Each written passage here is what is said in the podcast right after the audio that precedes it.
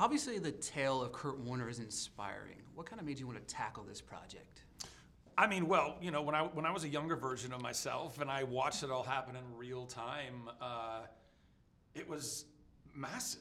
I mean, it, it took the country by storm, it, uh, particularly people of faith, as you know, Kurt and his wife were very vocal about their faith and open about it, and uh, but even even outside of faith, I mean, as a football fan, as a sports fan, really just like a, a sports fan in general, or just like an Americana fan, you're like, what is happening right now? This guy who never should be in the position he's in, is leading his team completely out of nowhere all the way to the Super Bowl and then wins it. And I mean, it, it's it's something that you know it's for the ages. It's that kind of a thing.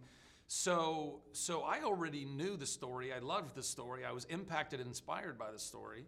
Uh, and then, you know, in, in typical, uh, I think, uh, God fashion, you know, we make plans and God laughs. And so I had all these plans, uh, as we all did pre pandemic, and there's all these movies I was going to do. And it was like, oh my gosh. And I wasn't going to be available for American Underdog. Um, and then the pandemic hit. And then all of those jobs that I thought I was going to do all kind of went away or shifted or whatever. And now suddenly I became available, and the Erwin brothers had reached out to me. They were like, listen, you were our number one choice for this. We were disappointed you were going to be unavailable. Now you are. Would you want to do it? And uh, so it all it all felt very faded. You know, it all felt like it was supposed to be. And uh, I, though I wish we had months and months more to practice, as you know, when you're a 40 year old guy learning how to throw a spiral for the first time in your life, it is not the easiest thing to jump into. Um, but other than that, man, it was just a really kind of yeah. It felt it, would, it all felt very meant to be. What was some of the hardest obstacles outside of throwing to adapting to playing quarterback? And I mean, honestly, that was really the biggest thing. I mean, I, I grew up throwing a lot of baseballs. I, mm-hmm. I, you know, throwing really any kind of whatever. But a football is a completely different dynamic. You don't really understand that. I never had anybody as a kid like really teach me. Okay, so when you're throwing a football, it's a whole. You got this like you know, kind of not cylinder, but you have this you have this conic ball exactly. that's supposed to find exact kind of you know, draft through the air. That's why you're trying to find that spiral. It's smoother, you know, all that stuff, and how you you clock that back and how you throw it. So you know, tendonitis. had, it was all kinds of issues. Um, but no, I would say outside of all of that, you know, and taking some shots on the field, which in some ways you know, sucks, but in other ways it's kind of like, yeah, but that's part of the job. Like, you know, I, I wanted to kind of hit, you know, to get some hits because sure. I wanted it to feel a little more like, oh, this is what you know uh, Kurt went through. Even though the level of hits that I took on the field were still nothing compared to what real linebackers and everybody are, are you know were doing to him. But I would say that the hardest uh, or most challenging thing, outside of just the physical kind of uh, you know uh, attributes of it, was you know he's a real person. He's alive right now. You can see him on television regularly. I can be compared to him at any point. And when you're doing a you know a biopic, you you that's that's a daunting challenge sometimes because you you obviously want to you know emulate this person as best you can. And I think I did. I definitely did the best I could, given the amount of time we had and everything that we had. Um, but there's still stuff as an actor I look at and go, oh man, why did I? That, why did I do that? Why did I do that instead of doing that? You know, all the choices that you make. But I will say that Kurt and Brenda were on set. I mean, I would even say almost you know more than 50% of, of the of the shoot, and um, and they were watching and they were listening, and so I knew that if at any point he was like, oh man, this guy is not pulling off me, he'd uh, said something to someone at some point, but I could tell that he was quite happy, you know, and that felt great. That was a huge relief with that pressure that I was putting on myself. Like, is this going to work out? Well, he's not he seems cool. So okay, okay, just keep doing what we're doing. Just keep doing what we're doing. Yeah. What's something you learned about yourself playing this role? Mm, that's a great question, Ricky. What is something I learned about myself? Um, you know, I think through the process of of American Underdog, and I think I was mentioning earlier we had done this film, The Unbreakable Boy, same almost same crew and, and everything.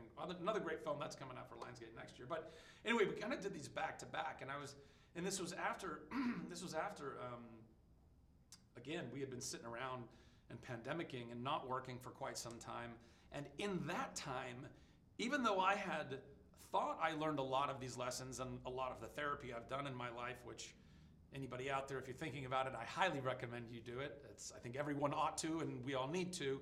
Um, but I, you know, I, I had kind of recognized just how much I had put my self worth in things outside of, uh, you know, uh, outside of myself, like work. Uh, but I don't, I didn't, I didn't know just how much I kind of was doing that until the pandemic hit, and then it brought me to my knees. And so coming back into making these films, and American Underdog particularly, uh, was a really interesting line that I was balancing, which was I was very grateful to be back to work, and I was very grateful to be making this movie. But I never wanted to go show up for work any day and feel like this is my identity or this is my worth entirely. You know. Um, so that was one of the things I was navigating in that time. And again, when you're trying to, you know, I'm a 40 year old dude playing like a 25 year old Kurt Warner in his prime, uh, you know, coming to grips with your body being in a place where it's like, wow, I, I'm not the spring chicken anymore. I don't just get to do whatever I want without there being any consequences whatsoever. So that's very humbling, you know, Yeah. and that's good. You know, I think I think every opportunity that God uh, brings into our lives where we, where we can be humbled a little bit more is only good for ourselves because I think one of the worst things that's going on in the world right now is just this crazy inflation of hubris and arrogance and people thinking that they know better uh, about everybody else's lives and you know so anyway not to go off on too much of a tangent No. Yeah. And I just want to thank you for using your platform to spread that message about anxiety and stuff like Oh, like yeah. that. Was that something that you, it- was it something you took the courage to do? Was it something you've always wanted to do?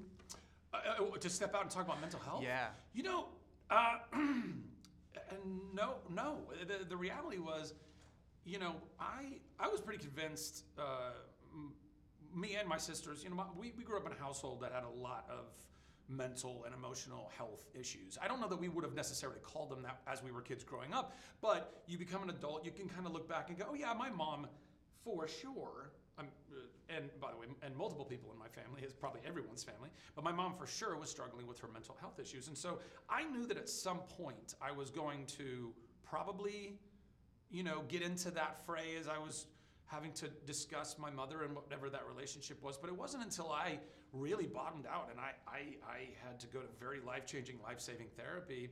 And, uh, and when I did, and all of the things that I learned, things that I really feel like are not spoken about enough, or people don't know enough about. And in order to even know about some of these things, you know, you have to pay lots and lots of money for very expensive therapies in, in various ways.